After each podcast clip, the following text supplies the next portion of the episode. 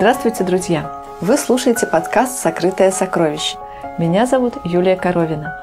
Я расскажу вам, почему я верю в воскресение умерших. В новостях часто появляются сообщения о страшных автокатастрофах.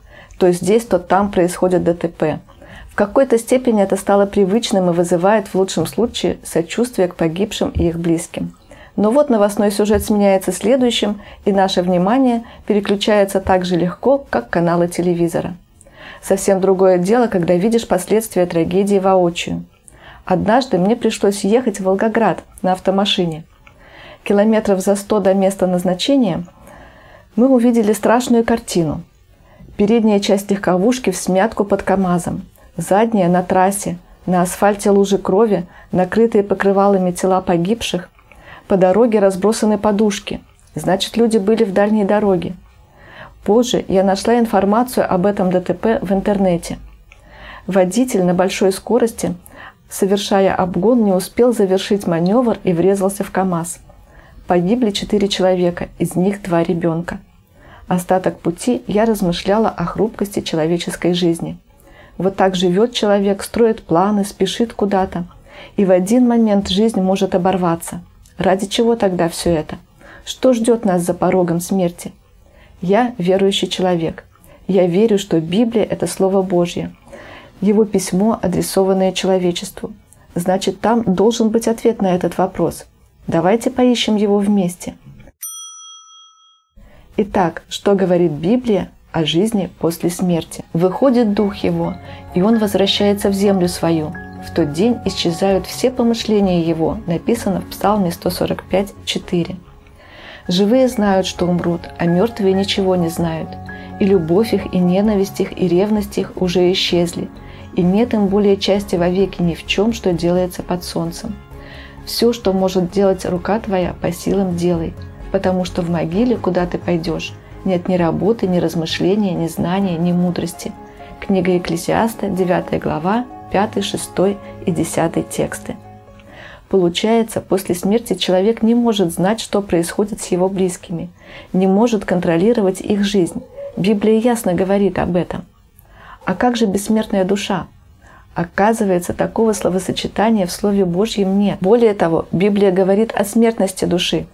Душа согрешающая, та умрет, написано в книге пророка Иезекииля, 18 главе, в 4 тексте. Тогда возникает вопрос, а что же такое душа? Впервые это слово встречается в Библии в повествовании о творении.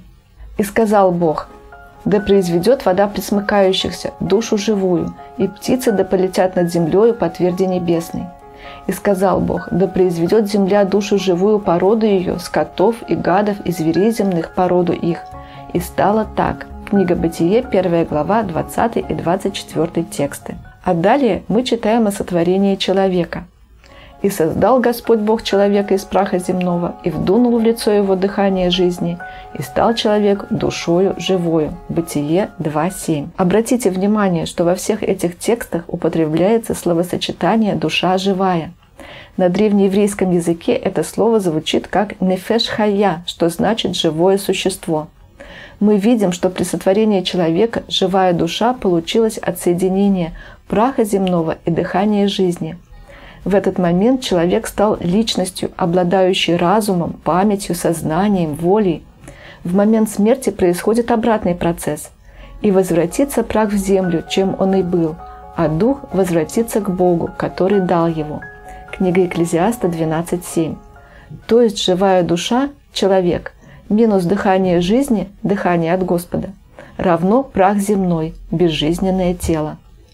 Слова «дыхание жизни» и «дух» обозначены одним и тем же древнееврейским словом «руах», которое можно перевести как движение воздуха, ветер, бриз, дыхание ноздрей, дыхание рта, жизнь, энергия жизни. Как видим, это вовсе не бестелесная субстанция, обладающая сознанием и характером умершего человека.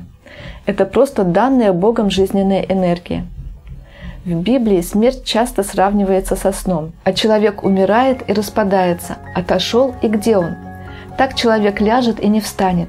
До скончания неба он не пробудется и не воспрянет от сна своего. Написано в книге Иова в 14 главе в 10 и 12 текстах. А вот, пожалуй, самые пессимистичные библейские тексты, потому что участь сынов человеческих и участь животных – участь одна. Как те умирают, так умирают и эти. Все идет в одно место. Все произошло из праха, и все возвратится в прах. Книга Екклесиаста, 3 глава, 19 и 20 тексты. Так что же теперь? Все заканчивается смертью, как нас учили в советской школе? Для чего мы тогда живем?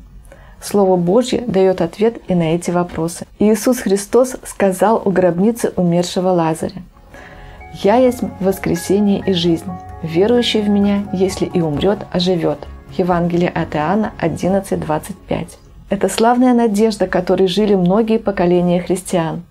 Спаситель поднимет из могил своих последователей так же, как однажды пробудил от смертного сна Лазаря. Вот как пишет об этом апостол Павел. «Не хочу же оставить вас, братья, в неведении об умерших, дабы вы не скорбели, как прочие, не имеющие надежды. Ибо если мы веруем, что Иисус умер и воскрес, то и умерших в Иисусе Бог приведет с Ним. Ибо сие говорим вам словом Господним, что мы, живущие, оставшиеся до пришествия Господня, не предупредим умерших, потому что сам Господь при возвещении, при гласе Архангела и трубе Божьей сойдет с неба, и мертвые во Христе воскреснут прежде.